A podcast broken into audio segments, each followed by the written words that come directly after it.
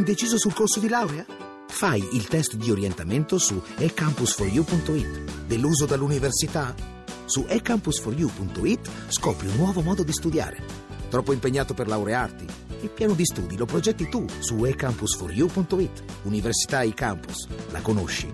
La scegli. Voci del mattino. Di nuovo buongiorno da Paolo Salerno, seconda parte di Voci del Mattino. Come annunciato, la apriamo parlando di Alzheimer, lo facciamo con eh, Mario Possenti, responsabile del coordinamento associazioni della Federazione Alzheimer Italia. Buongiorno. Buongiorno.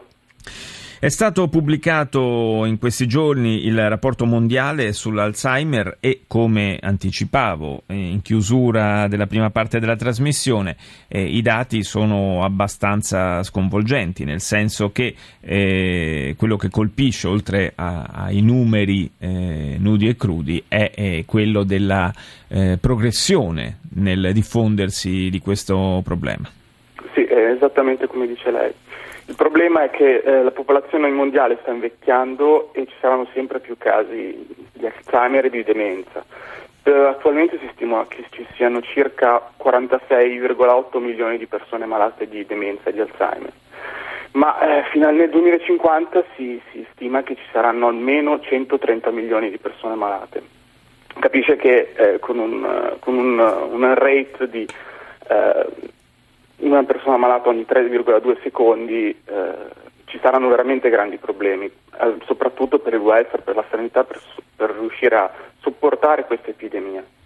Sì, tra le altre cose un, un problema quello del, dell'Alzheimer e più in generale delle, delle demenze che eh, oltre a colpire il sistema di, di, welfare, il sistema di sanità pubblica, è, è anche di difficile gestione spesso all'interno dei nuclei familiari.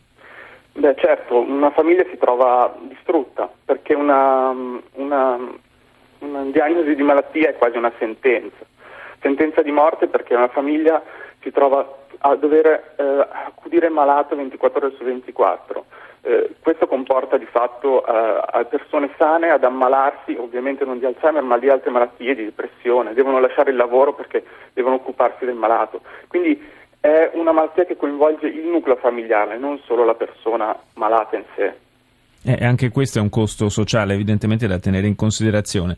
E non c'è solamente eh, per, eh, da parte di chi eh, vive accanto a persone eh, malate di Alzheimer, non c'è solamente eh, l'aspetto diciamo, materiale delle cure e delle attenzioni che vanno prestate a queste persone, c'è, io lo sottolineerei, anche un aspetto psicologico pesante, perché comunque trovarsi a, ad avere a che fare con persone che talvolta arrivano mm, praticamente ad annullarsi, a non ricordare neppure più i nomi di chi, eh, di chi, gli sta intorno, dei figli, dei parenti, è una cosa veramente difficile da gestire anche a livello psicologico.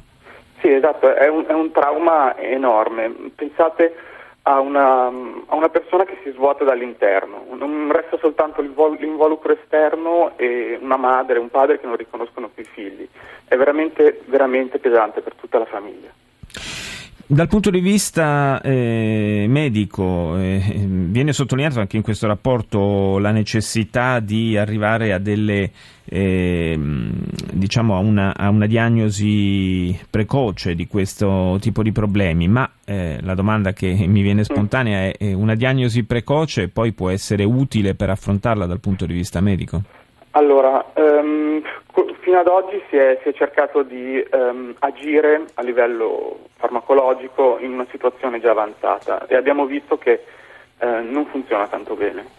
Quindi la, la, ricerca si sta spostando appunto alle, fra, alle fasi mh, prima la conclamazione della malattia, quando comunque ci sono dei problemi ma non abbiamo ancora una diagnosi di Alzheimer. È fondamentale quindi che ci sia una eh, diagnosi precoce proprio per poter agire.